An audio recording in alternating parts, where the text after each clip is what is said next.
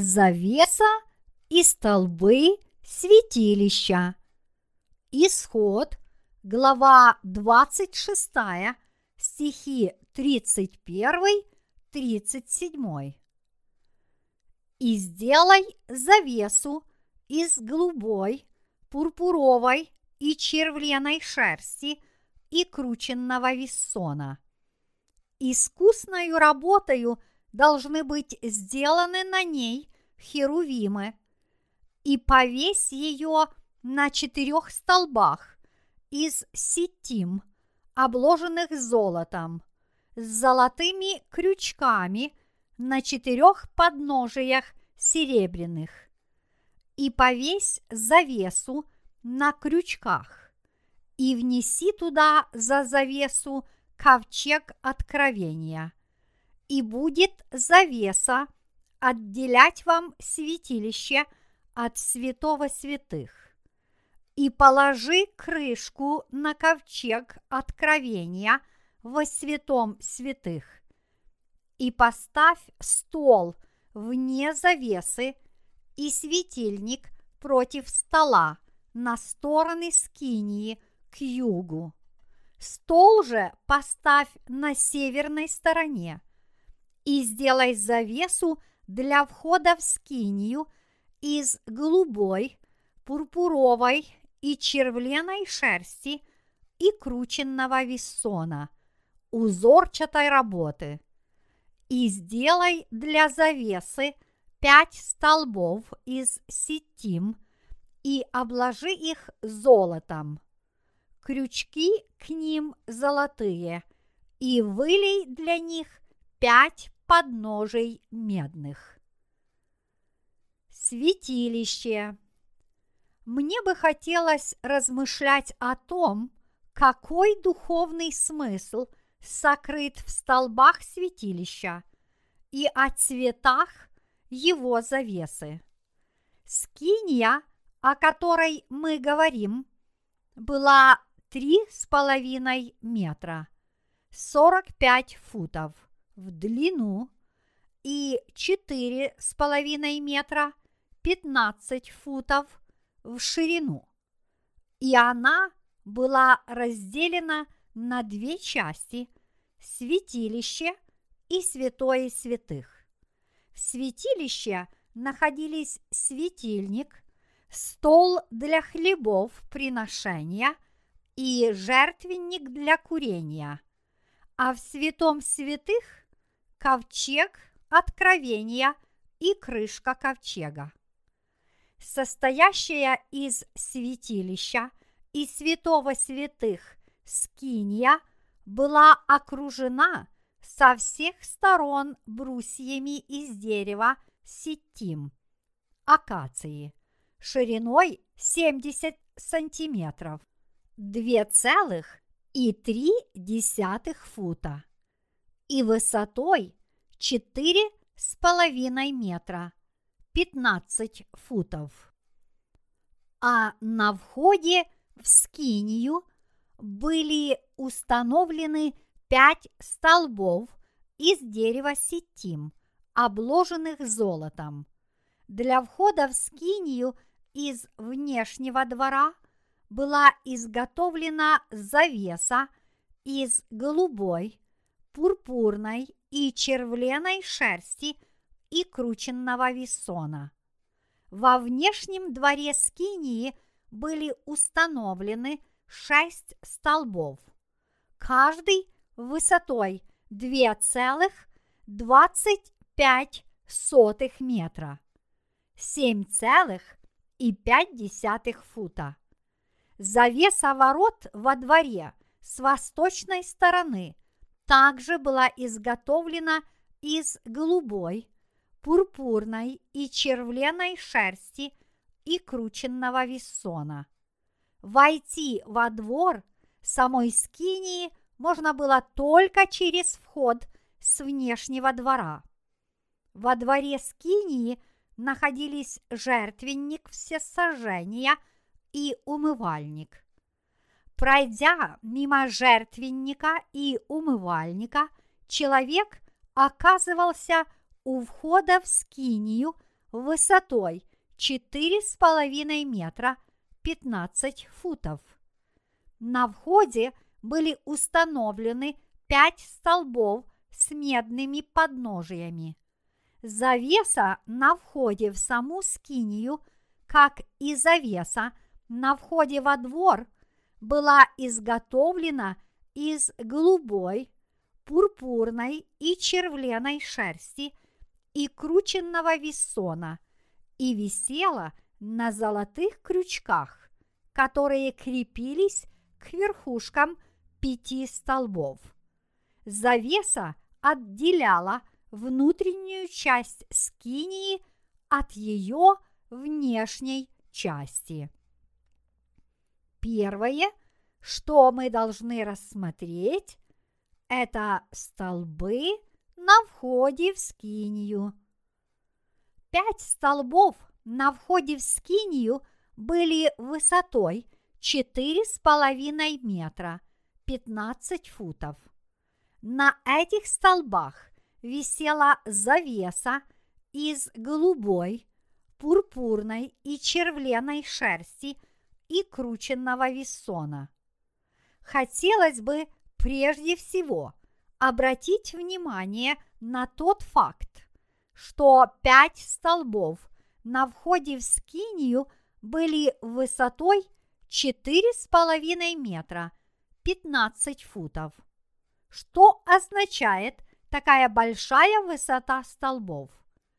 Она означает, что сам Бог заплатил высокую жертвенную цену, чтобы смыть наши грехи и сделать нас своими детьми.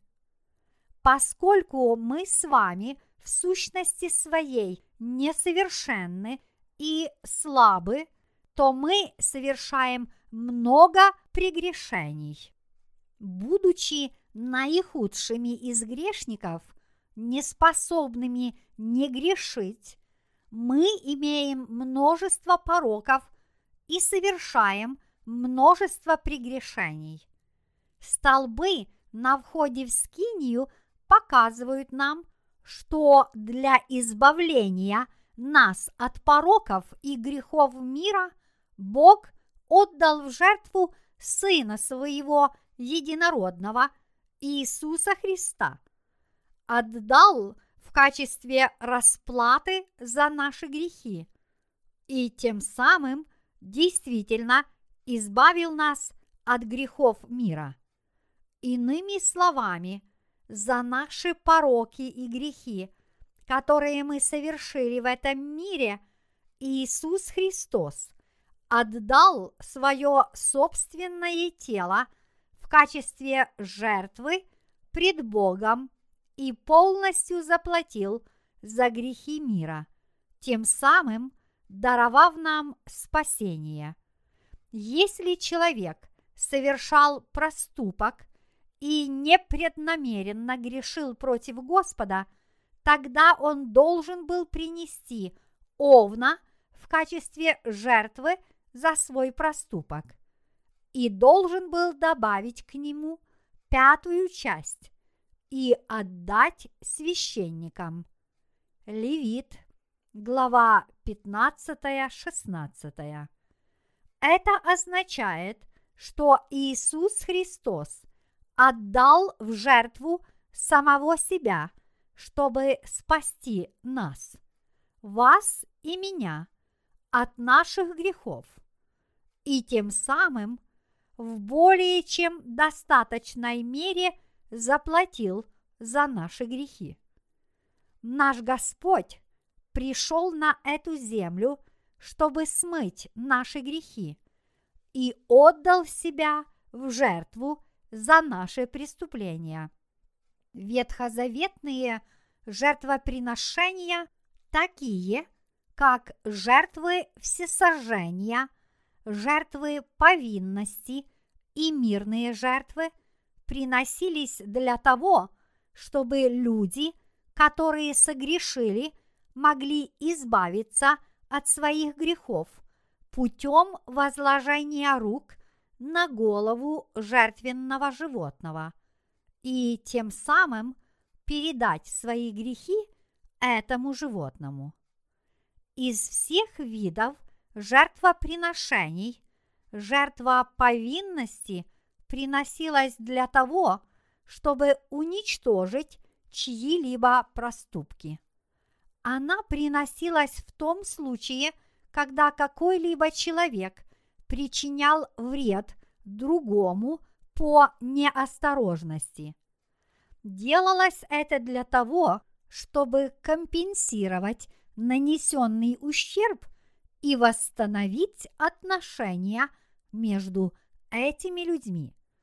Жертва повинности включала полное возмещение убытков плюс 20% от суммы возмещения, включая штраф. Это было основным требованием при приношении жертвы повинности.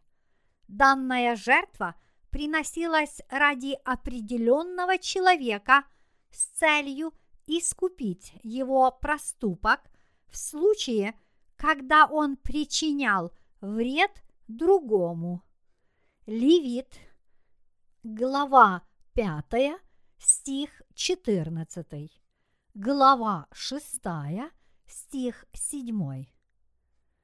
Так уж ли мы далеки от греха? Разве мы не грешим на протяжении всей нашей жизни? Мы не можем не грешить, потому что являемся потомками Адама. Мы сами знаем, сколь много в нас греха, и знаем, что мы живем постоянно, совершая прегрешения. Сколько зла мы причинили другим людям и Богу. Лишь тот факт, что мы слишком медлительны и не способны признать грехами наши неблаговидные поступки, приводит к тому, что с течением времени мы часто забываем о них. Но вы и я, мы не можем не признать пред Богом, что совершили столь много нечестивых поступков по отношению к другим людям и по отношению к Богу. Мы не можем не признать, что пред Богом мы всего лишь грешники. Для того, чтобы избавить таких грешников, как мы, от всех грехов, Бог пожелал послать Иисуса Христа в качестве жертвы повинности. Он преподнес нам дар спасения, сделав так, что Иисус Христос понес наказание за наши грехи, будучи принесенным в жертву за грех. Если Бог Отец послал своего Сына на эту землю и сделал так, что Иисус принял крещение и был распят, и все это для того, чтобы спасти нас от наших грехов и сделать нас своими детьми. Как же мы можем даже сравнивать себя с ценностью этой жертвы? Для нашего, грешников, спасения Господь был принесен в жертву, чтобы полностью расплатиться за грехи и тем самым спас нас от грехов мира. Что же это если не чудесная милость Божья? Насколько глубока, широка и высока любовь Божья. Сам факт того, что столбы на входе в скинию были высотой четыре с половиной метра, 15 футов, говорит нам о Божьей любви, которая была дарована нам – через Иисуса Христа. Чтобы спасти таких недостойных существ, как мы, от наказания за грех, наш Господь спас нас, принеся в жертву самого себя. Я благодарю Его за эту истину. Если мы не можем избежать ада в наказание за наши грехи, и если Господь отдал ради нас свое собственное тело, чтобы спасти нас от наших грехов, как же нам не благодарить Его? Мы возносим Ему нашу благодарность. Приняв крещение от Иоанна, Иисус взял наши грехи на свое драгоценное тело, заплатил за них своей кровью на кресте и тем самым спас нас от всех наших грехов и осуждения за них. Поэтому нам остается лишь благодарить Господа нашей верой в эту благую весть. Вот какова глубина значения спасения, которое содержится в столбах при входе в скинию. Каждый из столбов при входе в скинию был высотой четыре с половиной метра. Число пять подразумевает Божью благодать в Библии. Следовательно, тот факт, что столбов было пять, означает дар спасения, которое было нам даровано Богом. Возлюбив нас и облачив в Его любовь спасения, Бог сделал так, чтобы у нас было все необходимое, чтобы стать Его собственным народом. В Библии под золотом подразумевается вера в Бога, который спас нас своей голубой, пурпурной и червленой нитями и крученным весоном. Иными словами, говоря о золоте, Библия говорит о сердечной вере в истину, о том, что сам Бог пришел на эту землю, приняв крещение, взял на себя – все наши грехи, умер на кресте, воскрес из мертвых и тем самым сделал нас совершенными праведниками. Вот почему столбы святилища были полностью обложены золотом. Тот факт, что подножия столбов Скинии были изготовлены из бронзы, говорит о том, что Господь, будучи осужденным вместо нас, спас нас, заслуживающих ада грешников, своим крещением и кровью на кресте. Обладая таким количеством пороков, мы были никчемными существами, заслуживающими смерти. Но чтобы сделать нас своим народом, совершенный и святой Бог принес в жертву самого себя, который куда более ценен, чем мы, и тем самым сделал нас детьми Бога Отца. Вот почему под золотом подразумевается вера в эту истину. Вот каким образом мы должны понимать цвета шерсти, из которой была соткана завеса при входе во двор Скинии. И мы, кроме всего прочего, должны размышлять об этом, благодарить за это Господа и верить в это всем своим сердцем. Медные подножия столбов Скинии. В Скинии – только подножия столбов ее входа были изготовлены из меди. Это означает, что на этой земле мы с вами совершили множество грехов в отношении друг друга и в отношении Бога, и что мы не можем избежать наказания за эти грехи. Истина, сокрытая в этих медных подножиях, наводит нас на мысль о жертвеннике всесожжения. Первое что видели грешники, входя во двор Скинии, это был жертвенник всесожжения, на котором сжигались приносимые жертвы. В данном случае слово «жертвенник» означает вознесение.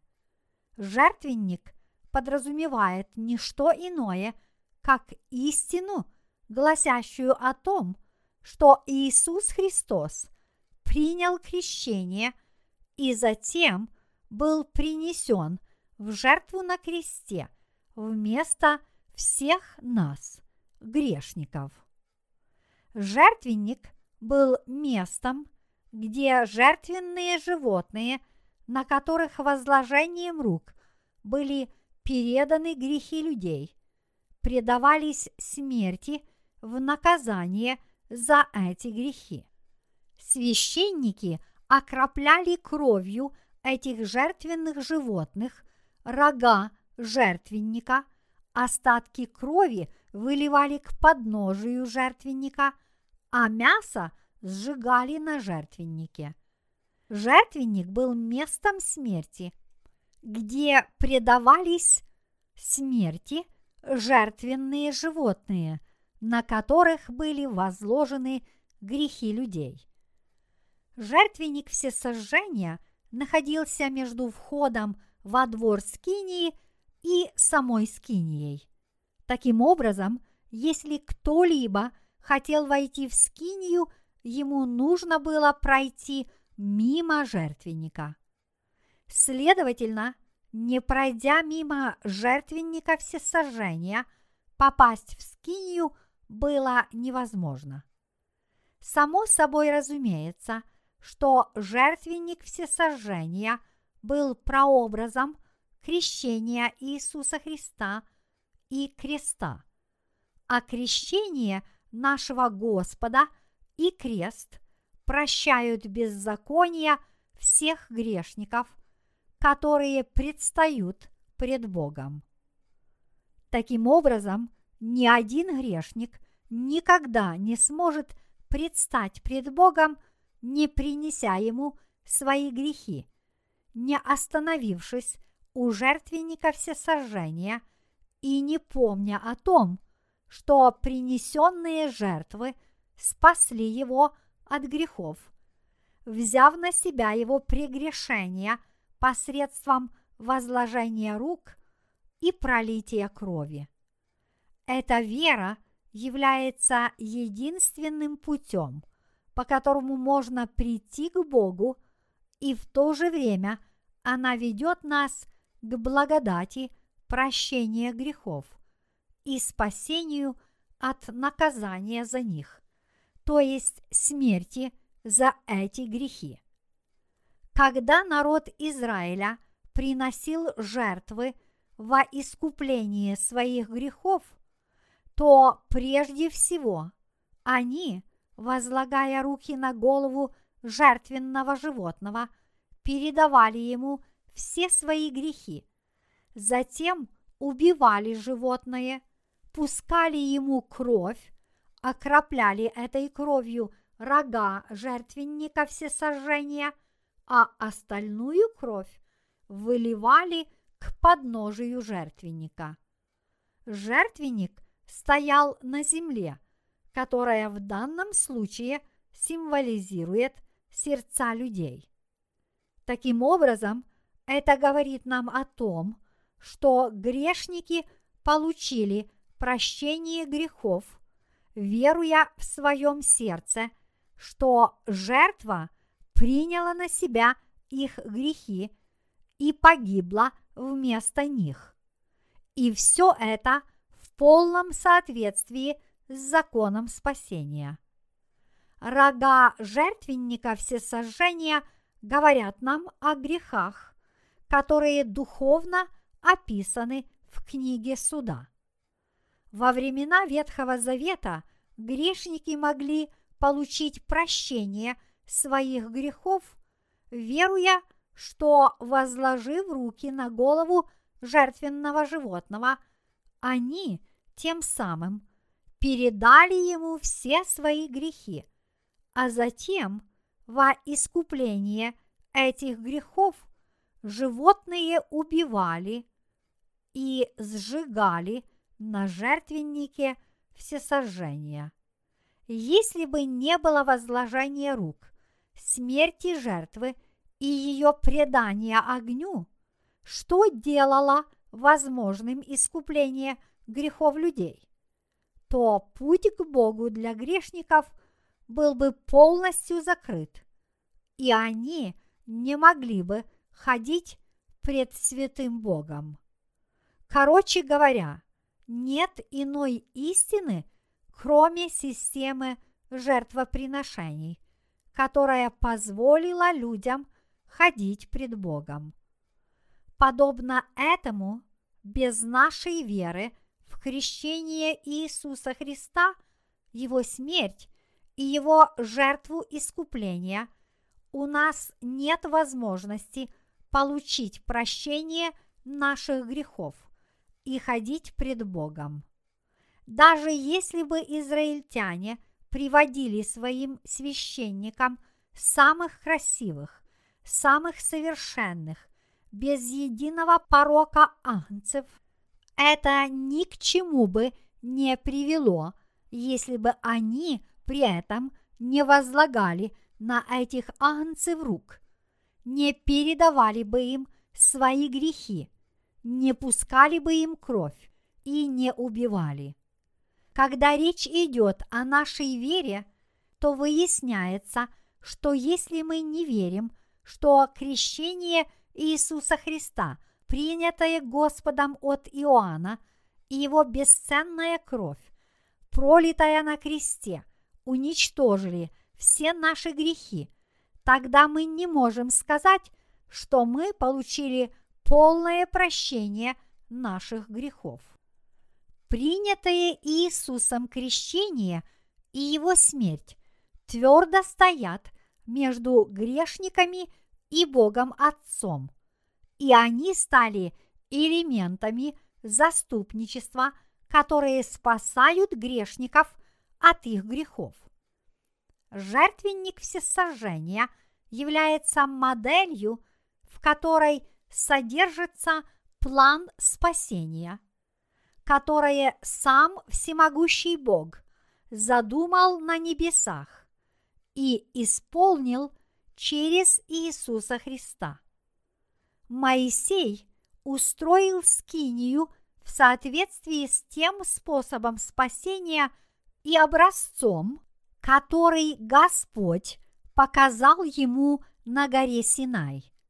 Если мы проанализируем, что говорится в Библии, то увидим, что Бог неоднократно давал наставления об устройстве скинии. Как сказано в Исходе, глава 25, стих 40. Смотри, сделай их по тому образцу, какой показан тебе на горе. Люди сделали крест и распяли на нем Иисуса Христа, но кроме этого они ничего не смогли сделать. Они связали ему руки и потащили его на Голгофу. Они распяли его, не зная при этом, что совершают пред Богом. Грешники зашли так далеко, потому что все это должно было произойти в полном соответствии с проведением, которое Бог замыслил задолго до этого.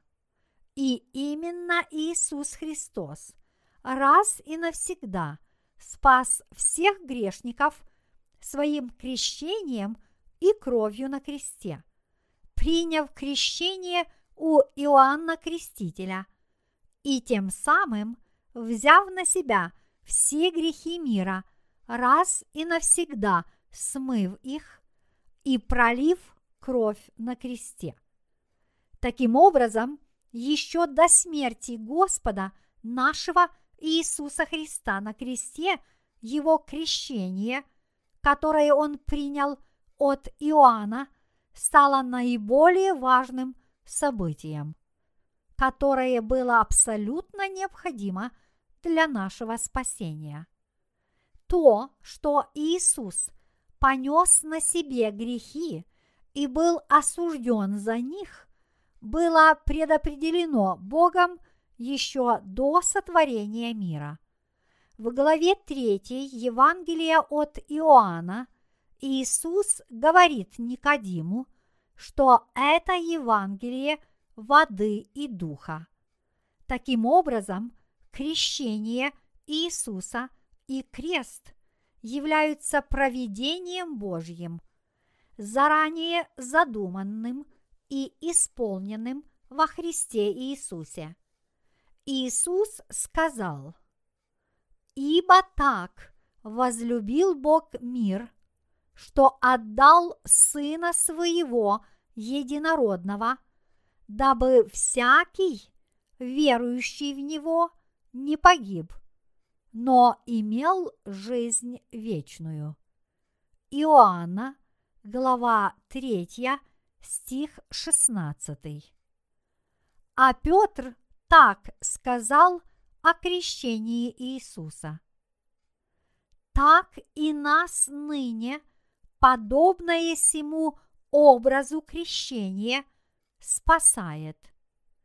Первое Петра, глава 3, стих 21. Об этом также написано в Деяниях. Всего по определенному совету и предведению Божию преданного вы взяли и, пригвоздив руками беззаконных, убили. Деяния, глава 2, стих 23. Крещение, которое Иисус принял от Иоанна, и кровь на кресте. Все это было исполнено в соответствии с замыслом всемогущего Бога.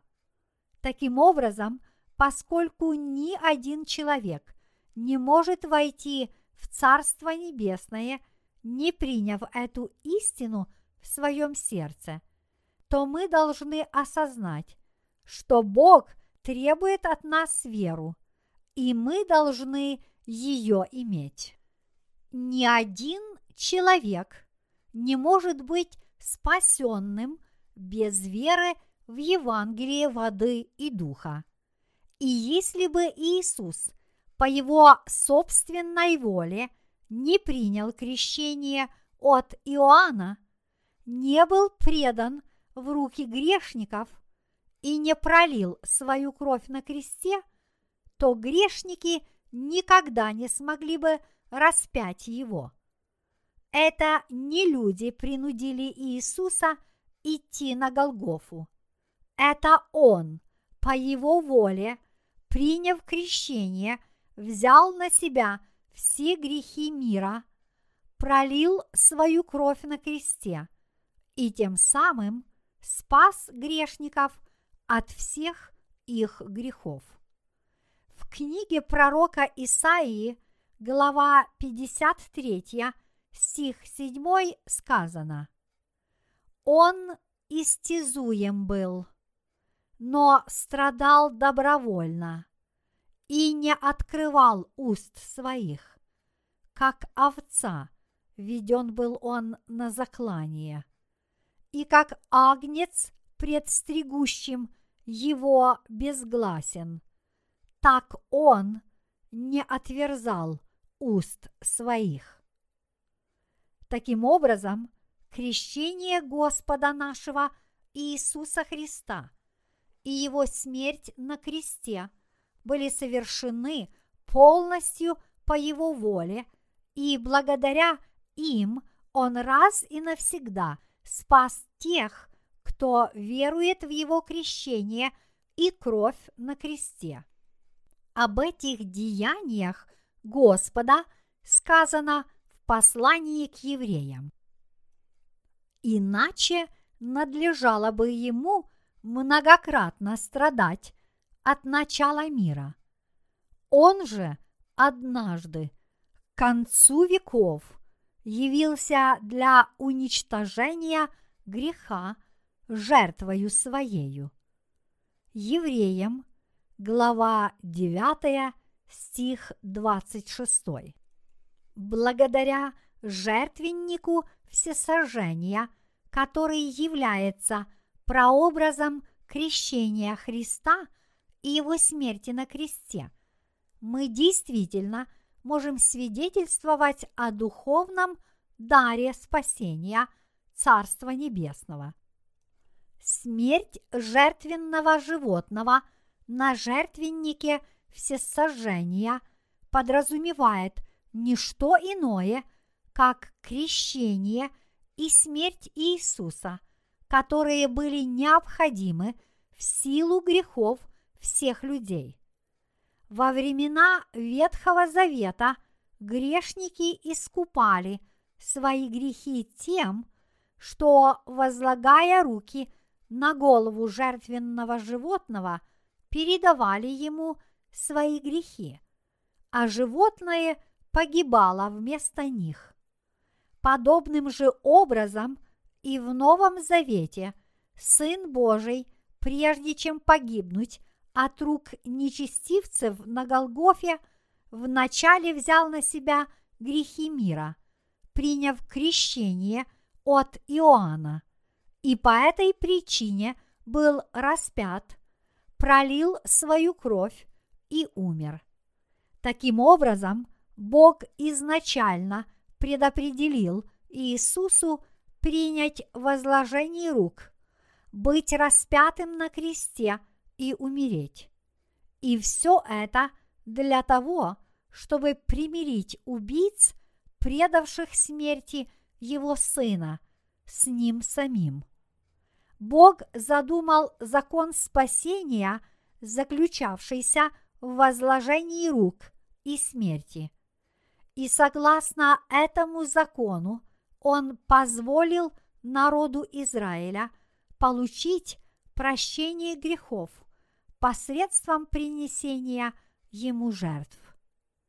Иными словами, сам Бог стал мирной жертвой лишь для того, чтобы спасти грешников. Насколько несоизмеримо глубоким, мудрым и праведным является это спасение Божье. Его мудрость и истина невероятно чудесны и просто непостижимы для нас. Кто может осмелиться постичь его проведение спасения, которое заключается в возложении рук и пролитии крови, и открывается в жертвеннике всесожжения. Подобно Павлу, все, что нам остается делать, это просто восхищаться. О бездна богатства и премудрости и ведения Божия! Как непостижимы судьбы Его и неисследимы пути Его! Римлянам, глава 11, стих 33. Евангелие воды, крови и духа является единственно праведным Евангелием, благодаря которому Бог полностью спас грешников. Рога жертвенника всесожжения. На четырех углах жертвенника всесожжения – который находился во дворе Скинии, были укреплены медные рога. В Библии эти рога означают осуждение за грех. И Еремия, глава 17, стих 1. Откровение, глава 20, стихи 11-15. Это говорит нам о том, что Евангелие креста основано на крещении, принятом Иисусом. Вот почему апостол Павел сказал, «Ибо я не стыжусь благовествования Христова, потому что оно есть сила Божья ко спасению всякому верующему». Римлянам, глава 1, стих 16. А в первом послании к Коринфянам, глава 1, стих 18 сказано «Ибо слово о кресте для погибающего юродство есть, а для нас, спасаемых, сила Божия». Рога жертвенника всесожжения четко говорят о том, что праведное осуждение и спасение Божье были полностью исполнены благодаря его крещению, смерти на кресте и его воскресению. Два шеста, что вложены в кольца жертвенника всесожжения. Вся утварь скинии – которая была устроена в пустыне, была переносной. Это обуславливалось кочевым образом жизни израильского народа.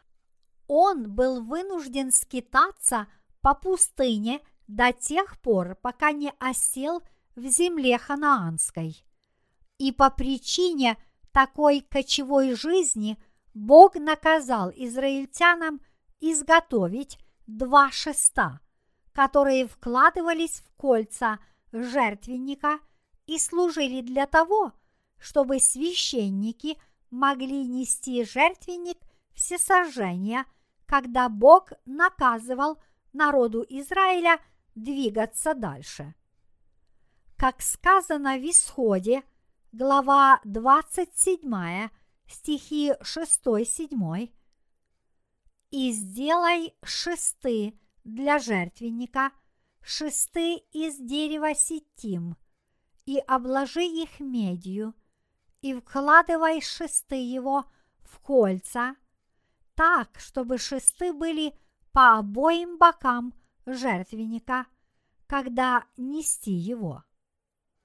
Поскольку два шеста были пропущены через четыре медных кольца – по бокам жертвенника всесожжения, то левиты могли водрузить его на свои плечи и нести, в то время, когда народ Израиля вновь пускался в путь.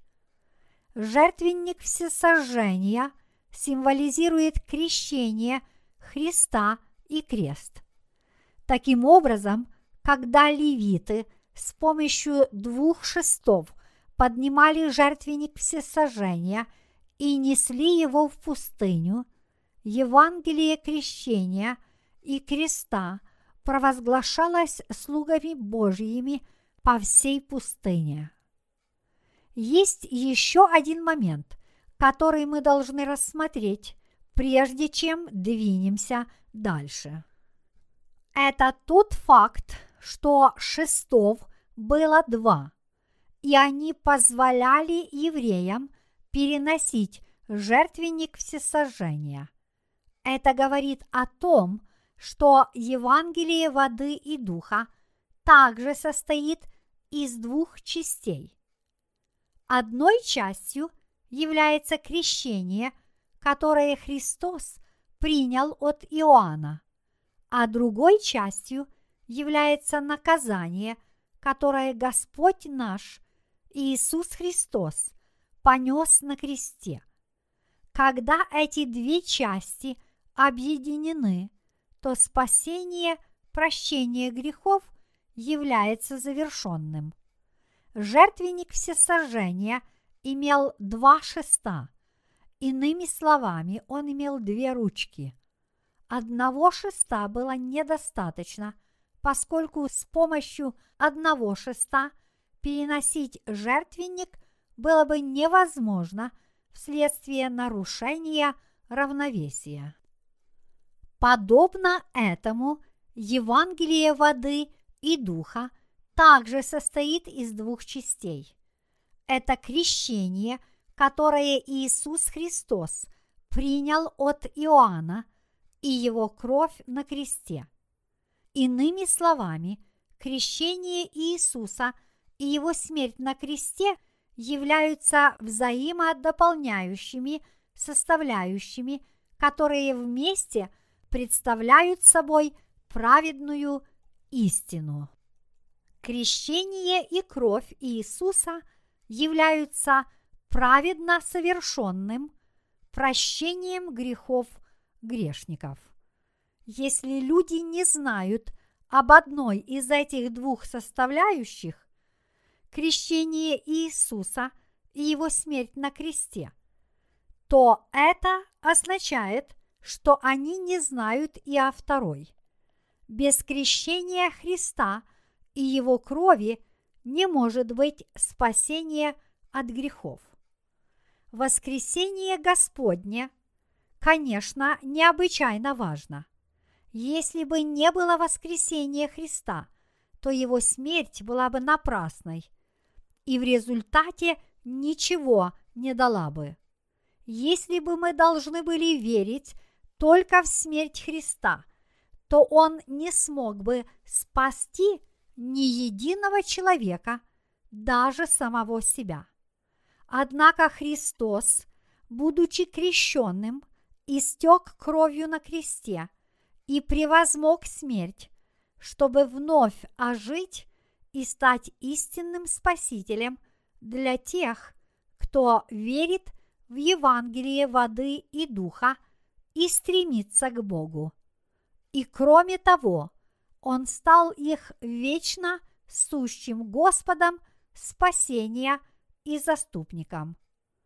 Проповедовать только о смерти Христа, не говоря о Его воскресении, значит отрицать реальные факты и просто обманывать людей.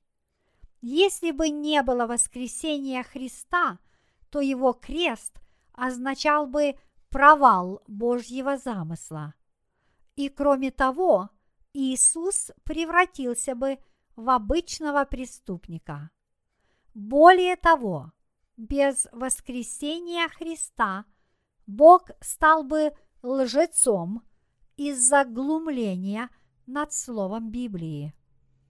Именно поэтому Христос был крещен Иоанном, умер на кресте, восстал из мертвых и тем самым стал истинным спасителем для тех, кто верует в Него. Евангелие, не включающее в свое благовествование крещение Иисуса – и которому следуют многие современные христиане, является предательством по отношению к Богу, вводит людей в заблуждение и ведет их души в ад. И верить в такое Евангелие означает игнорировать и отрицать слово неприходящей Божьей истины. Те лжепророки, которые проповедуют только о кресте Христа, превращают христианскую веру лишь в одну из многочисленных мировых религий. Поэтому Евангелие, которое они проповедуют, не имеет ничего общего с истинным Евангелием воды и духа. Христианская вера является – единственной религией, которая верует в единого Бога и живого Христа. Но несмотря на то, что христианство считается выше всех остальных мировых религий и провозглашает себя настоящей истиной, если оно делает акцент лишь на своем монотеистическом учении – упуская при этом веру в Евангелие воды и духа, то тогда эта вера не является верой любви и истины, но всего лишь верой, основанной на гордыне. Местонахождение жертвенника всесожжения. Хочу еще раз обратить ваше внимание на то, какое место во дворе Скинии занимал жертвенник всесожжения. Из всех предметов утвари Скинии жертвенник всесожжения был наибольшим. Кроме того, именно с ним в первую очередь сталкивались священники, когда собирались попасть в святилище для служения. Жертвенник всесожжения является исходной точкой веры в Бога, и он требует от людей следовать его доктрине с тем, чтобы приблизиться к нему. Иными словами, жертвенник всесожжения демонстрирует истину, гласящую, что для разрешения проблемы своих грехов люди должны стать скорее верующими, чем неверующими, поскольку неверие в крещение Иисуса, которое он принял от Иоанна, и неверие в крест никому не позволят предстать пред живым Богом. Именно веруя в крещение и смерть Сына Божьего, мы были спасены от всех наших грехов. Мы обрели спасение и новую жизнь, веруя в крещение и кровь Сына Божьего. Поскольку истинное Евангелие воды и духа столь важно и совершенно, мы должны постоянно размышлять о нем в наших сердцах. Мы должны признать это Евангелие и веровать в него. Всем сердцем мы должны верить, что мы не могли не оказаться в аду, и что Господь, приняв крещение, взял на себя все наши грехи и понес наказание за них, пролив кровь на кресте. Наряду с жертвенником всесожжения медные подножия столбов при входе в скинию говорят нам о необходимости принять тот факт, что все мы в силу наших пороков заслуживали быть брошенными в преисподнюю. И в соответствии с Божьим осуждением, гласящим, что возмездие за грех – смерть, нам совершенно ясно, что грехи наши обрекают нас оказаться в аду. И чтобы спасти таких жалких существ, как мы, действительно заслуживающих ада, от осуждения за все наши грехи, наш Господь пришел на эту землю во плоти человека, приняв крещение, взял на себя все грехи человечества, понес их на крест, пролив свою кровь, понес наказание и тем самым полностью избавил нас от наших грехов и осуждения за них. Лишь те, кто веруют в эту истину, могут посещать Божью Церковь и могут стать его народом. Завеса и столбы на входе в Скинию говорят нам о том, что лишь те, кто имеют такую веру, могут стать Божьим народом и войти в Царство Небесное. Мы должны верить в истину, явившуюся в четырех цветах завесы двора при входе в скинию. Вы верите в то, что Господь спас нас своими делами голубой, пурпурной и червленой шерсти и крученного вессона. Пурпурная шерсть означает, что Иисус сам Бог. Голубая шерсть означает, что Иисус, Бог, стал человеком и, приняв крещение на этой земле, взял на себя все наши грехи. А червленая шерсть означает, что Иисус Христос, взяв на себя наши грехи, принес в жертву свое бесценное тело и был распят на кресте. Для нас исключительно важно веровать в то, что крещенный и распятый Иисус воскрес из мертвых и тем самым полностью спас нас с вами. Только те, кто действительно веруют в эту истину, могут стать сотружениками Божьей Церкви. Столбы при входе в скинию символизируют Божьих тружеников. Они говорят нам о том, что лишь те, кто веруют таким образом, являются Божьим народом, и что только их использует Бог качестве его сотружеников и столбов. Крученный весон белого цвета говорит о том, что люди, ставшие Божьим народом, то есть праведники, действительно не имеют ни единого греха в своем сердце. Праведниками являются те, кто получил прощение грехов, веруя в истину голубой, пурпурной и червленой шерсти.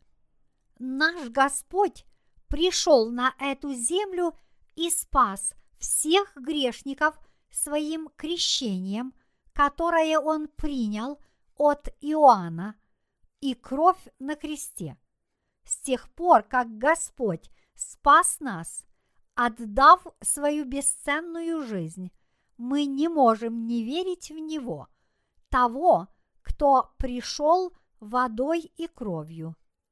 Первое Иоанна, глава 5, стих 6. Пурпурная шерсть говорит о том факте, что Иисус есть царь царей. Иными словами, мы должны верить, что Господь спас нас, людей, столь никчемных и полных пороков, тем, что отдал свою бесценную жизнь, сделав нас Божьим народом. Сегодня, если мы только веруем в эту истину всем сердцем, тогда, благодаря нашей вере в совершенное спасение, мы все можем стать праведниками, не имеющими греха. Мы должны благодарить Бога за то, что Он преподнес нам дар веры, и мы все таким образом можем иметь такую веру.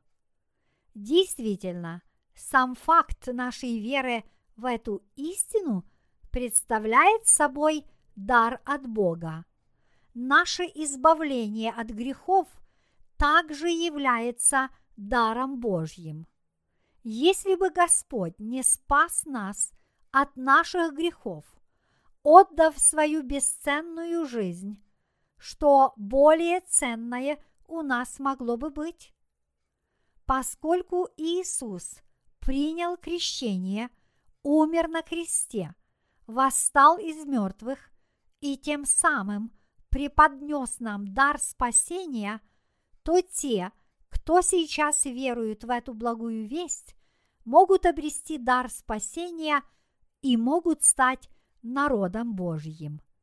Если речь о спасении, то здесь нет никакой нашей заслуги. Нам ничего не остается, как просто верить в Иисуса Христа, который пришел голубой, пурпурной и червленой шерстью. Это спасение является Божьим даром для нас. Вера в Иисуса начинается прежде всего – с размышления над тем, действительно ли мы можем попасть в ад. Почему? Да потому, что когда мы признаем свою греховную сущность, мы не можем не уверовать в истину, гласящую о том, что Иисус стал жертвой, принесенной за наши личные грехи то, что мы можем быть спасены даже тогда, когда грешим, стало возможным благодаря дару спасения, который Господь преподнес нам, принеся себя в жертву вместо нас. Были ли мы спасены, просто веруя в Него? Стали ли мы Божьим народом по вере? Действительно ли мы имеем такую веру? Можем ли признать, что наше спасение – это дар Божий, а не результат наших собственных дел? Осознали ли мы, что всем нам следовало оказаться в аду до того, как мы уверовали в дар спасения, преподнесенный нам Богом? Всем нам необходимо еще раз подумать об этом. Скиния является точным портретом Иисуса. Истина, которая открывается в Скинии, запечатывает уста лжепророков. Когда мы открываем слово Скинии и говорим о нем перед лжепророками, то проявляется вся их лживость. Столбы при входе в скинию были полностью обложены золотом. Это говорит о том, что в скинии нигде не было и следа человека. Все, что находилось в скинии, было обложено золотом. Столбы ее входа были обложены золотом, и покрышки на этих столбах также были обложены золотом. Но при этом подножия столбов были изготовлены из меди. Это говорит нам о том, что наши грехи и пороки ведут нас в ад. Разве не так? Разве это не является реальным фактом?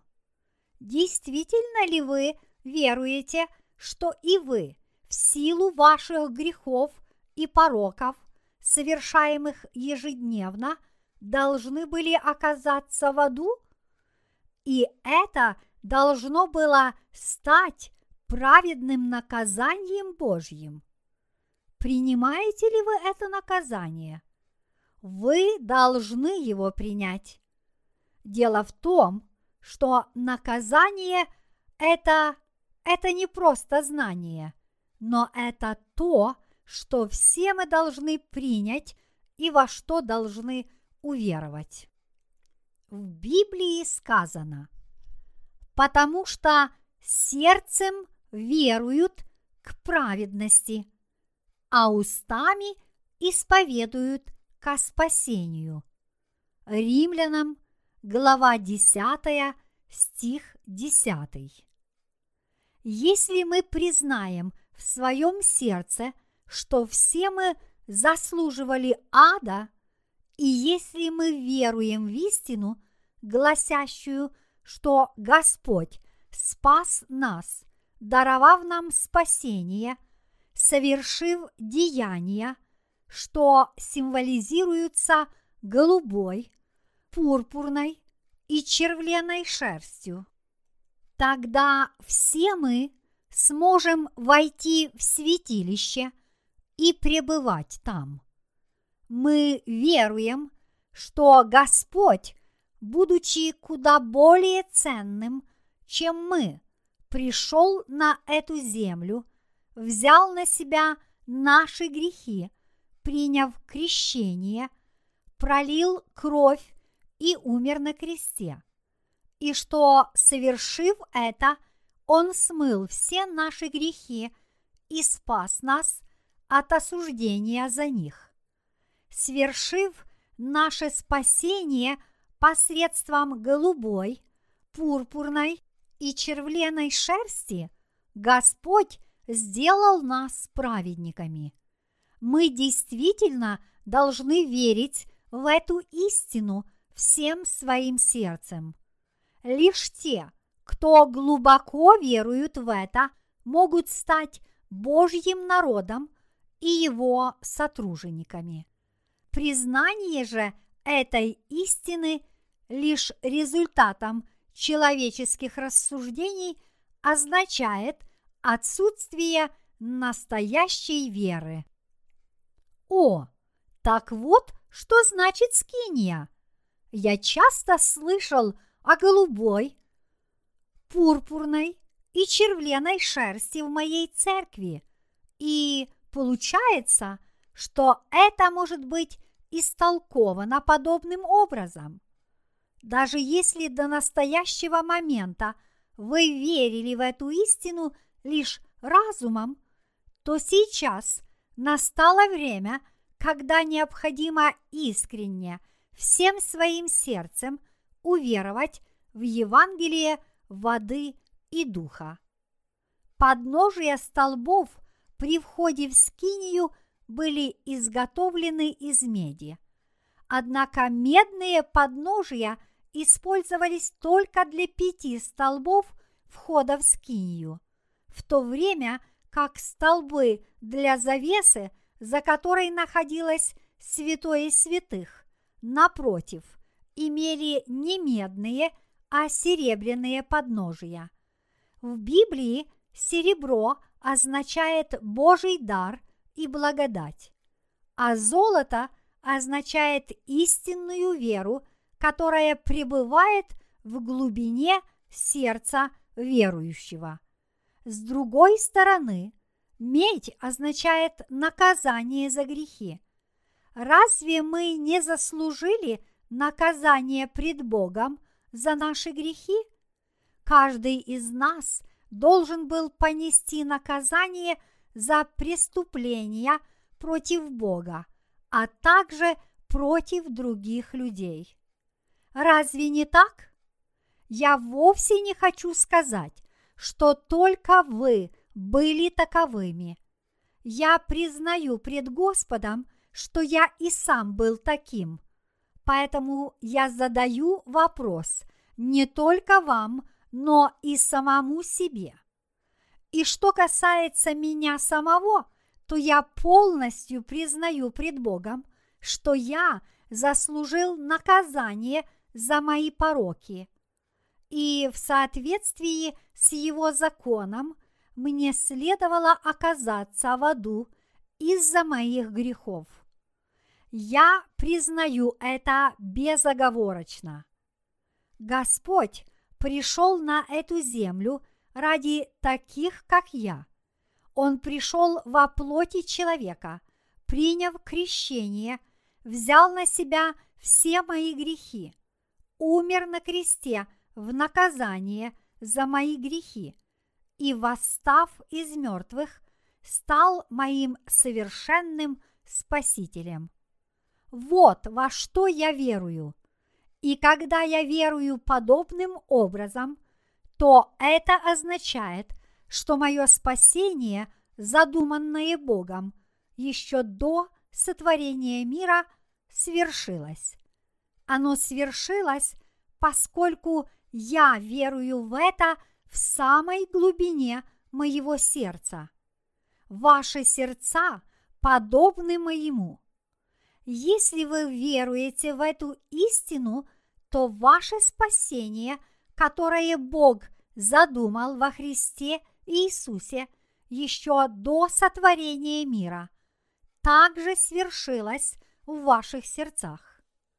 Замысел Божий сделать нас своим народом свершился в тот момент, когда мы уверовали в Него – всем своим сердцем. Если вы веруете сердцем, то истинное спасение прибудет в глубине ваших сердец.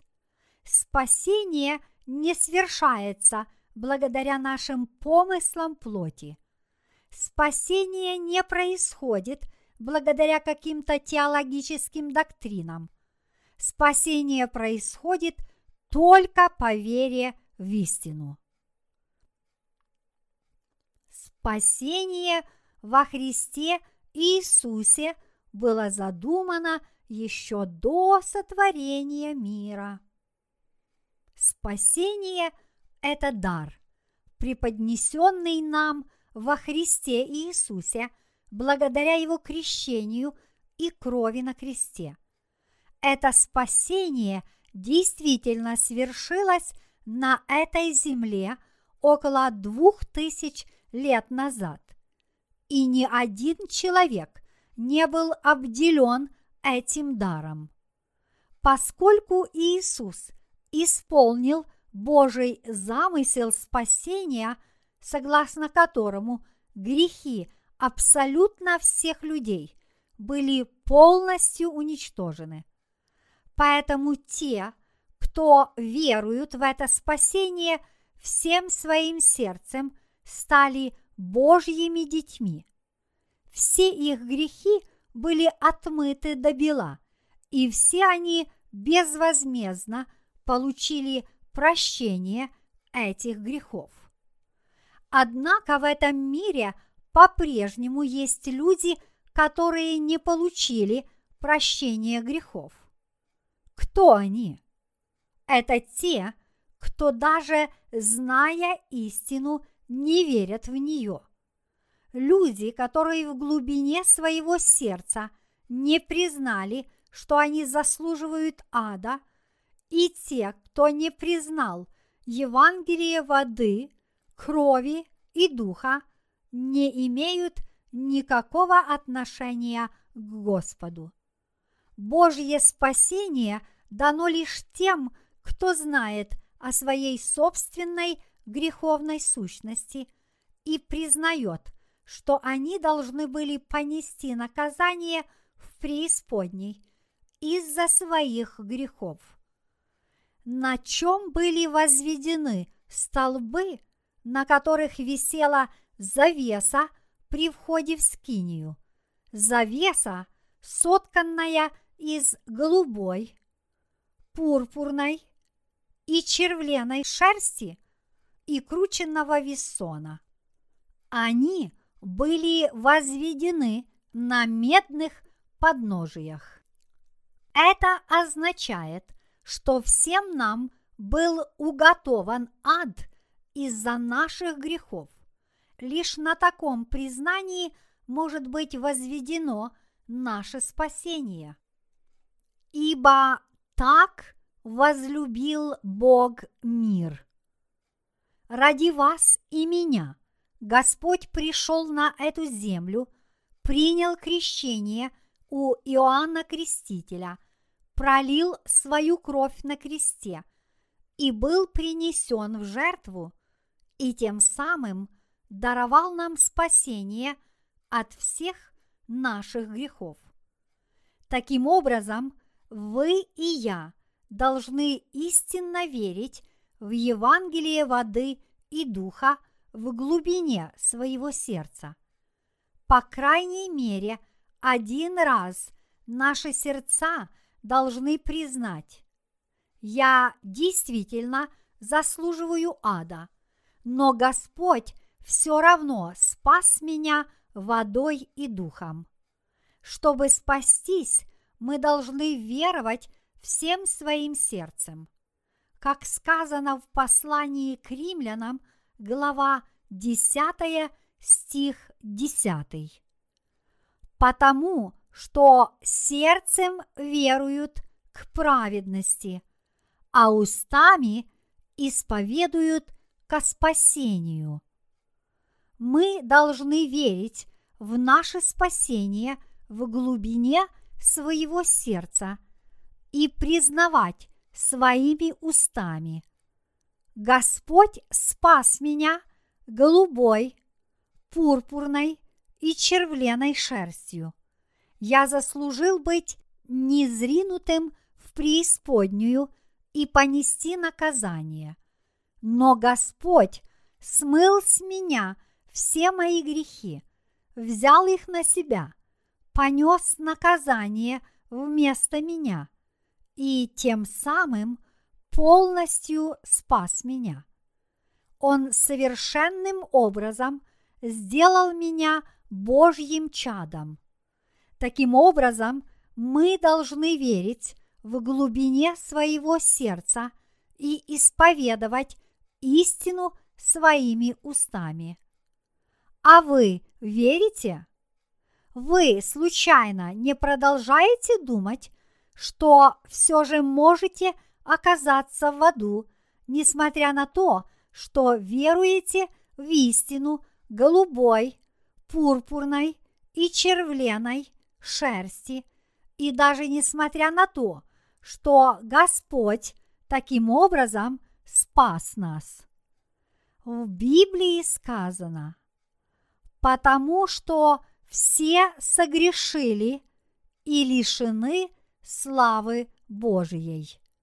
Римлянам, глава 3, стих 23. Настоящая вера – та, которая твердо стоит, несмотря на то, что все согрешили и потому должны отправиться в преисподнюю, которая верит, что Господь пришел на эту землю, был крещен, умер на кресте, воскрес из мертвых и тем самым совершенным образом сделал нас праведниками. Сколь чудесно это спасение! Разве оно не удивительно? Скиния была устроена вовсе не бессистемно, но согласно Слову Божьему, согласно тщательно продуманному плану. Благодаря Скинии Бог очень подробно предсказал нам, что спасет нас, отдав ради нас свою бесценную жизнь.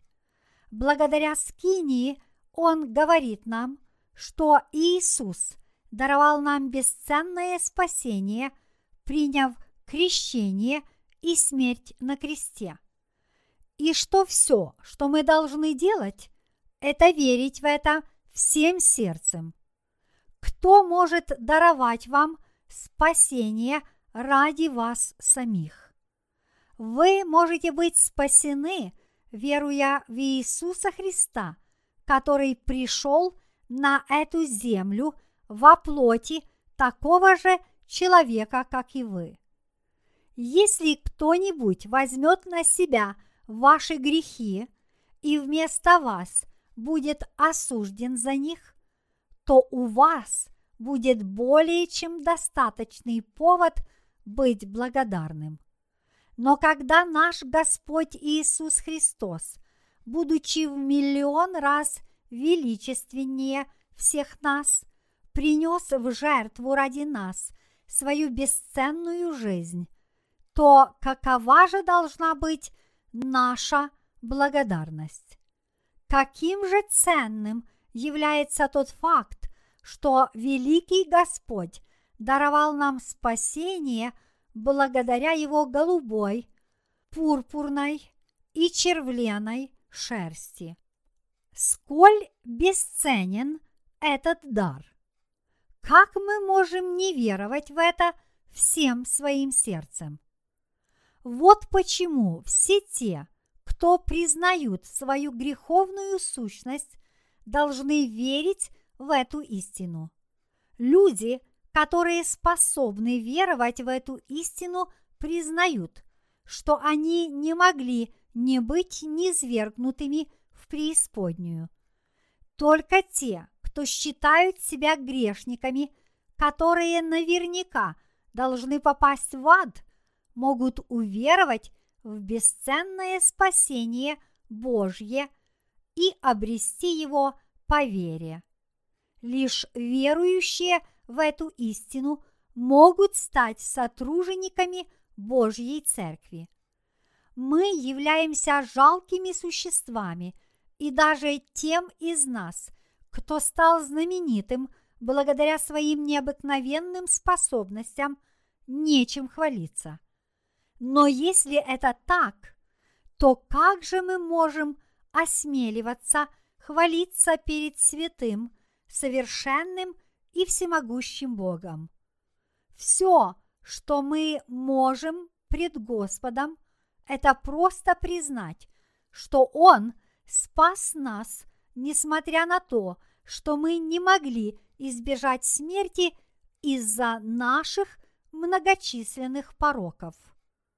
Библия говорит нам, ибо возмездие за грех смерть, а дар Божий – жизнь вечная во Христе Иисусе Господе нашим. Римлянам, глава 6, стих 23. Действительно, мы должны были понести наказание за наши грехи. Но поскольку наш Господь спас нас, заслуживающих ада, то мы можем войти в Царство Небесное по нашей вере. Если же мы отринем эту веру, то окажемся обреченными попасть в ад. Разве не так? Конечно так. Мы все заслуживаем быть низвергнутыми в преисподнюю. Но поскольку великий Господь со своей неизмеримой любовью пришел на эту землю, принял крещение, был приговорен к распятию на кресте и пролил свою кровь, то мы избежали предначертанного нам ада. Поскольку Господь отдал свою бесценную жизнь ради нас, мы получили прощение грехов. Если это так, то как же нам не верить, что Господь раз и навсегда спас нас от всех наших грехов и тем самым даровал нам спасение? Как можно отказываться стать праведниками? Как можно не верить в это? подобно тому, как столбы, на которых висела завеса входа в скинию, были обложены золотом, так и мы должны полностью облачить наши сердца в веру. Нам необходимо полностью вооружиться верою в Евангелие воды и духа и верить в него – всем своим сердцем. Если мы не будем верить в Евангелие воды и духа в глубине своего сердца, то мы не сможем ходить пред Богом. По вере мы можем стать грешниками, которые действительно должны попасть в ад. И по вере же мы можем стать праведниками пред Богом. Иными словами, по вере грешники могут получить прощение своих грехов, веруя, что Господь спас нас своей водой и кровью.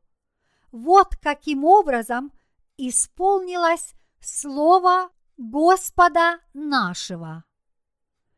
И как человеком положено однажды умереть, а потом суд. Евреям, глава 9, стих 27. Как только мы появились на свет, мы уже были осуждены и должны были понести наказание за наши грехи. Однако Бог даровал нам спасение во Христе Иисусе, Господе нашим. Веруя в Евангелие воды и духа всем сердцем, мы тем самым способны стать Божьими детьми.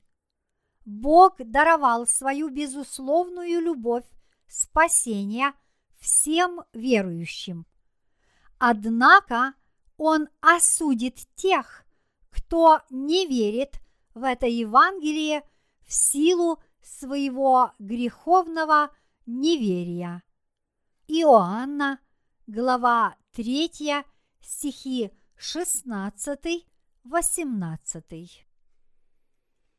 Мы должны верить в две составляющие спасения. Мы были грешниками, заслуживающими осуждения – и смерти за свои грехи. Но веруя в спасение голубой, пурпурной и червленой шерсти и крученного вессона, которое Бог задумал и даровал нам, мы обрели прощение наших грехов. Мы должны признать пред Богом, я действительно заслуживаю ада, но мы же должны сказать, однако я верю, что Господь спас меня водой и кровью. Мы должны верить в Евангелие воды, крови и духа, в истину голубой, пурпурной и червленой шерсти и крученного вессона. Именно по вере в эту истину Евангелие мы и были спасены. Мы обрели спасение по вере в Евангелие воды и духа. Стать Божьим народом можно лишь при условии твердой веры в то, что Господь спас всех людей, которые должны были оказаться в аду, благодаря голубой, пурпурной и червленой шерсти и крученному вессону. Вы верите в это? Лишь вера в голубую, пурпурную и червленую шерсть и крученный весон является истинной верой. Эта вера является духовным смыслом, сокрытым в завесе ворот двора Скинии. Вы верите в это? Когда люди веруют в истину всем своим сердцем, они могут правильно говорить о настоящей вере. Настоящая вера заключается не в том, чтобы просто исповедовать истину своими устами, при этом не веруя в нее в своем сердце. Истинная вера – заключается в том, чтобы исповедовать веру устами и верить в глубине своего сердца. Вы все должны верить в спасение голубой, пурпурной и червленой шерсти и крученного вессона, которые навеки спасли нас. Мы не способны достойно отблагодарить Бога, как бы ревностно мы Ему не служили. Как в таком случае мы можем забыть о нашем спасении?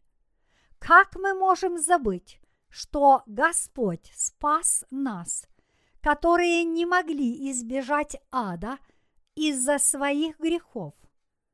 Как мы можем забыть о Евангелии воды и духа, когда наши пороки ежедневно заявляют о себе. Как мы можем не знать о Евангелии, которое является единственным путем к спасению, и иного пути не существует? Мы всегда должны быть исполнены благодарности, радоваться и постоянно возносить хвалу Господу. Те, кто не знают истины, говорят, что Бог сотворил людей в качестве игрушек и просто насмехается над ними. Восставая против Бога, эти люди заявляют, Бог, должно быть, устал. Он сделал нас своими игрушками и забавляется с нами. Он знает, что мы будем грешить, и все равно наблюдает, как мы совершаем грехи. А теперь он говорит, что спас грешников. Разве он не забавляется с нами? Он сотворил нас, а сейчас просто играет с нами, как ему заблагорассудится. Разве не игрушки мы все для Бога? Так рассуждают многие. Они выражают свое недовольство, говоря, что если бы Бог действительно любил их, то создал бы их совершенными существами, вместо того, чтобы сотворить несостоятельными грешниками. В мире есть множество людей, которые остаются в неведении относительно Божьего сердца и обвиняющим жестом указывают на Господа. Мы все являемся Божьими творениями.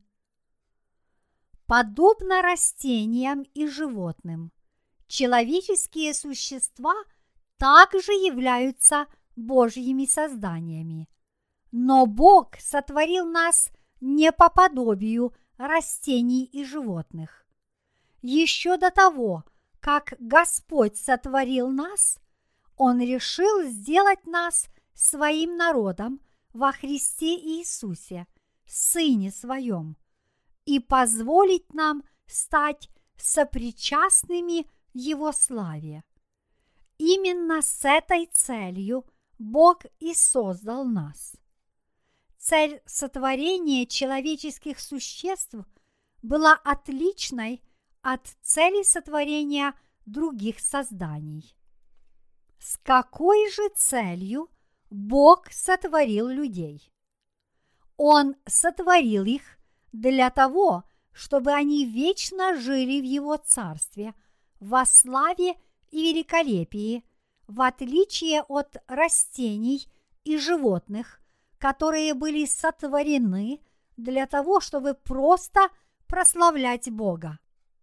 Бог сотворил людей, чтобы они могли познать свою греховную сущность, могли уверовать в Спасителя, который, будучи Господом спасения, спас их, и тем самым могли стать безгрешными, чтобы в будущем – войти в Царство Божье. Бог сотворил нас вовсе не роботами или игрушками, но сделал так, чтобы мы смогли стать Его детьми, признавая Творца и веруя в Спасителя, и смогли родиться свыше благодаря Евангелию воды и духа. Таким образом, следуя этой цели нашего сотворения мы обретем славу и возрадуемся ей. В то время как здесь, на земле, мы приносим себя в жертву служения другим с помощью Евангелия, Царстве Божьем служить будут нам. Как вы полагаете, с какой основной целью Бог сотворил человечество?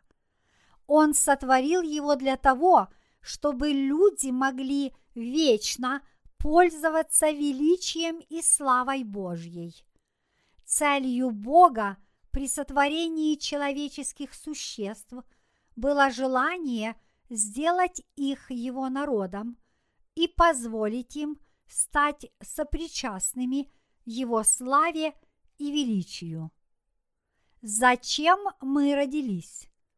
какова цель нашей жизни? Откуда мы пришли и куда мы идем? На подобные философские вопросы еще нет ответа. И потому люди по-прежнему мучительно пытаются разрешить эту проблему.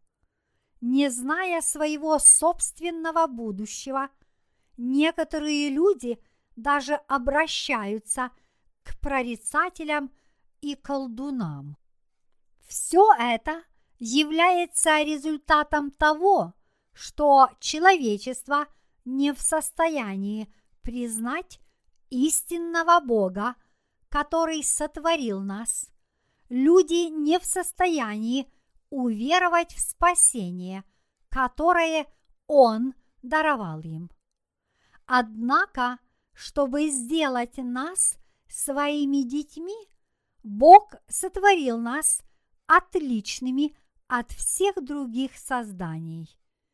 И Он спас нас водой и духом, задумав наше спасение еще до сотворения мира голубой, пурпурной и червленой нитями и крученным вессоном. Совершив наше искупление по закону спасения, который открывается в голубой, пурпурной и червленой шерсти, Бог действительно достиг своей цели в отношении человечества. Таким образом, мы должны знать и верить в эту Божью цель, которая заключается в том, что Господь даровал нам вечную жизнь во Христе Иисусе. Если мы не знаем этого, тогда тайна жизни навсегда окажется неразгаданной. Почему мы родились в этом мире? Зачем живем? Почему мы едим? Почему вынуждены влачить жалкое существование? Как нам разрешить проблему жизни и смерти, проблему старения и болезней? Почему мы должны попасть в ад из-за грехов? Почему жизнь столь трагична? Почему в жизни столько боли? Ответ на подобные вопросы можно получить у Господа благодаря Евангелию воды и крови, которое спасло нас во Христе Иисусе. Бог позволил нам родиться на этой земле и позволил надеяться на Царство Небесное, в то время как мы несем тяжелое бремя жизни на этой земле. Он спас нас, заслуживающих ада из-за наших грехов, с тем, чтобы мы обрели вечную жизнь. Если мы веруем в Евангелие воды и духа, тогда тайна жизни разгадана. У Бога был великий и чудесный замысел в отношении вас и меня. В точном соответствии с тем, что Бог задумал, Он послал своего Сына Иисуса Христа на эту землю, крещением переложил на Его бесценное тело все наши грехи, осудил Его и предал смерти ради нас, и тем самым спас нас которым грозила вечная погибель от наших грехов, осуждения и проклятия за них. Сейчас мы должны веровать в эту истину и должны благодарить Бога за то, что Он избавил нас от неизбежной гибели, а вместо этого позволил нам войти в Царство Сына Божьего – и наслаждаться жизнью вечной. Иными словами, истина Божьего спасения – это Евангелие воды и духа, явившееся завесой, сплетенной из голубой, пурпурной и червленой шерсти и крученного вессона, которая висела на входе в скинию – Медные подножия столбов при входе в скинию говорят нам о нашей изначальной греховной сущности и тем самым позволяют нам уверовать в Евангелие воды и крови Иисуса. Столбы на входе в скинию и завеса, сплетенная из голубой, пурпурной и червленой шерсти и крученного вессона демонстрируют Божью благодать, которая спасла от наказания нас, идущих в преисподнюю через принесение бесценной жертвы Иисуса Христа.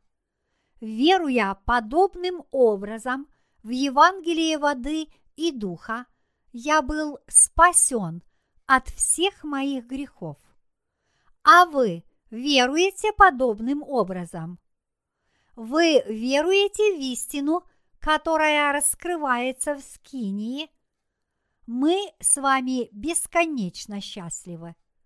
Это поистине великое благословение познать истину и жить во Христе Иисусе, в то время как множество людей направляются прямо в ад. Мы на самом деле были жалкими и бесполезными существами в этом мире, когда, появившись на свет, не могли не грешить и заслуживали ада, когда вели тускливое существование и шли в преисподнюю.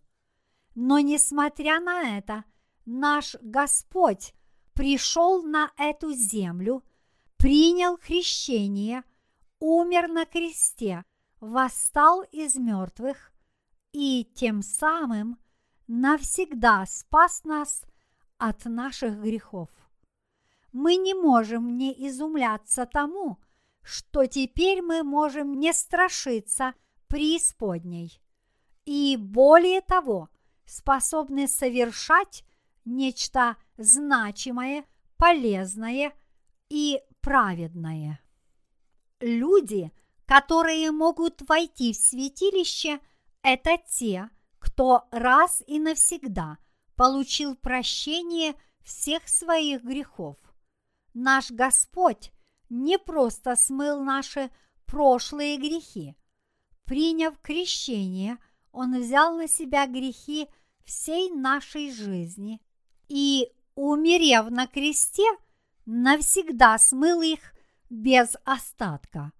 Следовательно, лишь те, кто верует в свершенное таким образом спасение, имеют веру священников, и только такие люди могут войти в святилище. Собственно говоря, согласно системе жертвоприношений в Скинии, простые священники не могли входить в святое святых, делать это мог только первосвященник. Вечно сущим первосвященником является никто иной, как Иисус Христос. Только те, кто веруют, что Иисус Христос таким образом спас нас, могут войти в Божий храм, а вместе с ним даже в святое святых.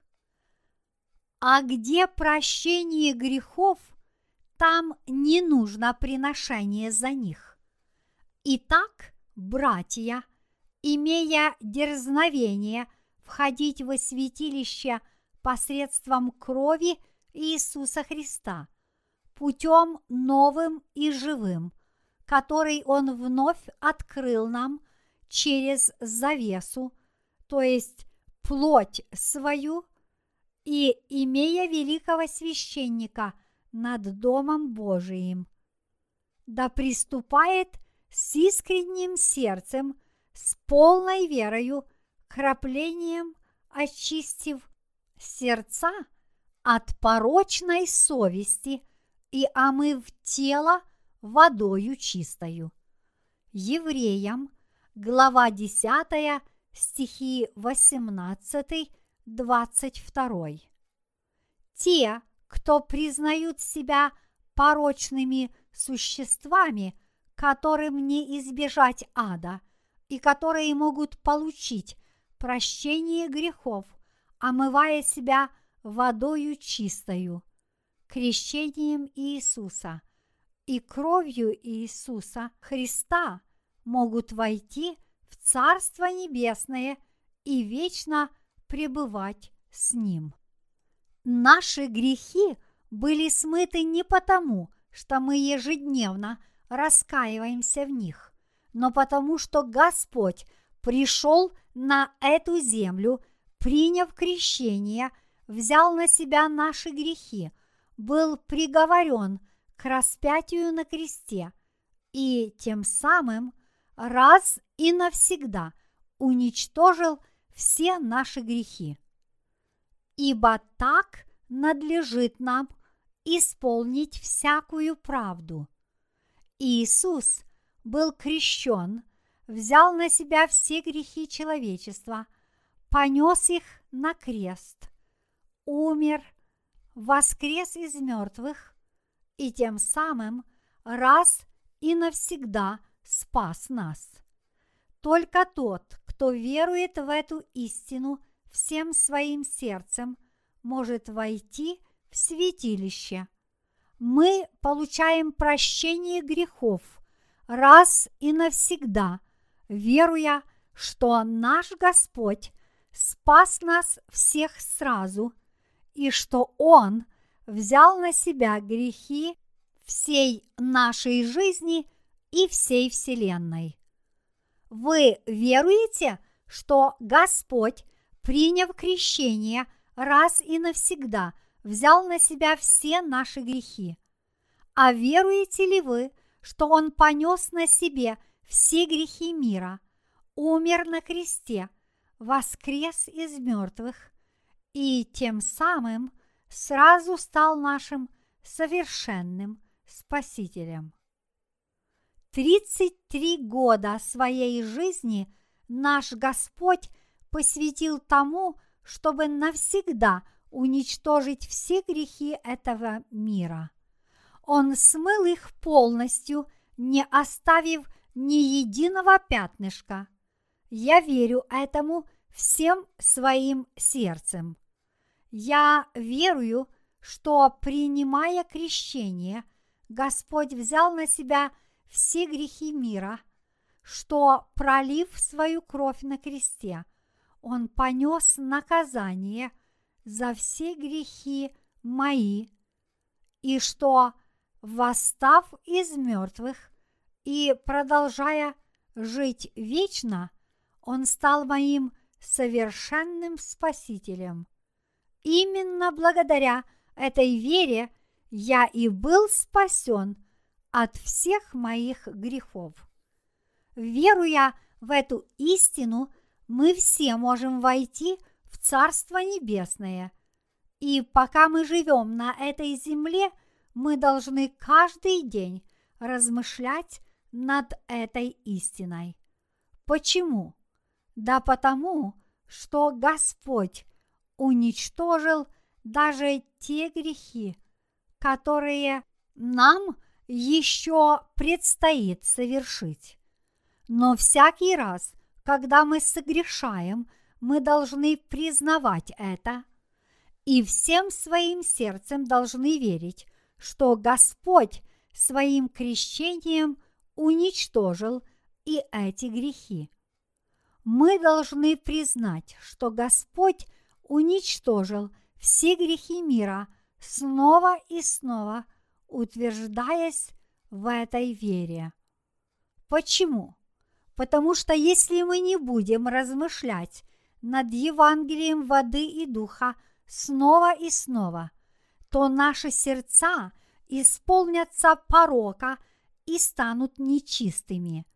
Поскольку Господь уничтожил даже те грехи, которые мы еще не совершили, то всякий раз, когда проявляются наши слабости и несостоятельность, мы должны благодарить Его нашей верой в Его дела голубой, пурпурной и червленой шерсти. Мы все должны верить, что Господь пришел на эту землю и раз и навсегда уничтожил все наши грехи.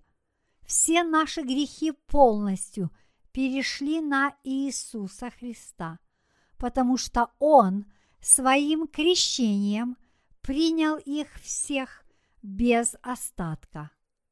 Поскольку Иисус Христос, приняв крещение и умерев на кресте, даровал нам вечное спасение, мы должны твердо и мужественно верить в эту истину. Господь Наш Иисус Христос говорит нам, что мы можем взять Царство Небесное нашей верой в Его крещение, которое Он принял от Иоанна. Иисус сказал, «От дней же Иоанна Крестителя до ныне Царство Небесное силою берется, и употребляющие усилие восхищают его. Матфея, глава 11, стих 12. Именно этой верой мы были избавлены от всех пороков нашей плоти и нашего сознания, веруя в то, что Господь наш своим крещением взял на себя все наши грехи и понес наказание за них, мы должны быть спасены от всех наших грехов, чтобы восхитить Царство Божье. Не имеет значения, насколько мы слабы и несовершенны, но если мы имеем такую веру, то являемся людьми веры. Несмотря на то, что вы несовершенны и несостоятельны, Господь полностью спас вас, и потому вы должны верить в это. Поскольку наш Господь вечен, то и наше совершенное спасение также вечно. Все, что мы делаем, это просто верим в наше спасение, которое Иисус Христос даровал нам. И это правильно. Мы были спасены по вере в Господа в своем сердце. Поскольку Господь является нашим совершенным Спасителем, Он полностью разрешил проблему наших грехов. Вы верите в то, что наш Господь был крещен, пролил свою кровь на кресте, умер, восстал из мертвых и тем самым даровал нам вечное спасение. Как чудесно это спасение! Несмотря на то, что дела наши несовершенны, мы все равно можем войти в Царство Божье, веруя в эту истину. Только по вере мы сможем войти в Царство Божье и насладиться всем славным величием и великолепием Божьим. Те, кто верует в Евангелие воды и духа, могут насладиться всем этим. Однако, не имея этой веры, ни один человек не сможет даже одной ногой ступить в Царство Божье. Истина, которая спасла нас посредством голубой, пурпурной и червленой шерсти – и крученного вессона была задумана Богом во Христе Иисусе еще до сотворения мира. Поскольку Бог решил спасти нас, Он пришел в этот мир, был крещен, взял на себя наши грехи, понес грехи мира на крест, был наказан за них, умер, воскрес из мертвых и тем самым даровал нам вечное спасение. Это спасение совершено благодаря его делам голубой, пурпурной и червленой шерсти и крученного вессона, и мы должны верить в него. Только по вере мы становимся настоящим Божьим народом. Лишь по вере мы являемся – Божьими сотружениками. Мы обязательно войдем в совершенное Царство Божье и будем жить вечно. Совершенный Бог полностью спас нас, но мы продолжаем ежедневно демонстрировать свою несостоятельность, потому что наша плоть слаба и несовершенна. Но как же обстоят дела на самом деле? Принимая крещение, действительно ли Господь взял на себя все наши грехи? Конечно же, Он сделал это. поскольку наш Господь своим крещением уничтожил все наши грехи, то мы признаем, что все наши грехи действительно перешли на Иисуса в момент Его крещения. Признаете ли вы, что ваши грехи перешли на Иисуса? Приняв крещение, Иисус понес наши грехи и грехи мира на крест, был распят и тем самым полностью исполнил Божий замысел спасения. Несмотря на то, что мы слабы и несовершенны, мы можем войти в Царство Божье по вере. По вере во что? Мы можем войти в Царство Божье, веруя в Его дела голубой, пурпурной и червленой шерсти и крученного вессона. Получив прощение грехов, даже несовершенный человек может иметь истинную веру и занимать достойное место в церкви.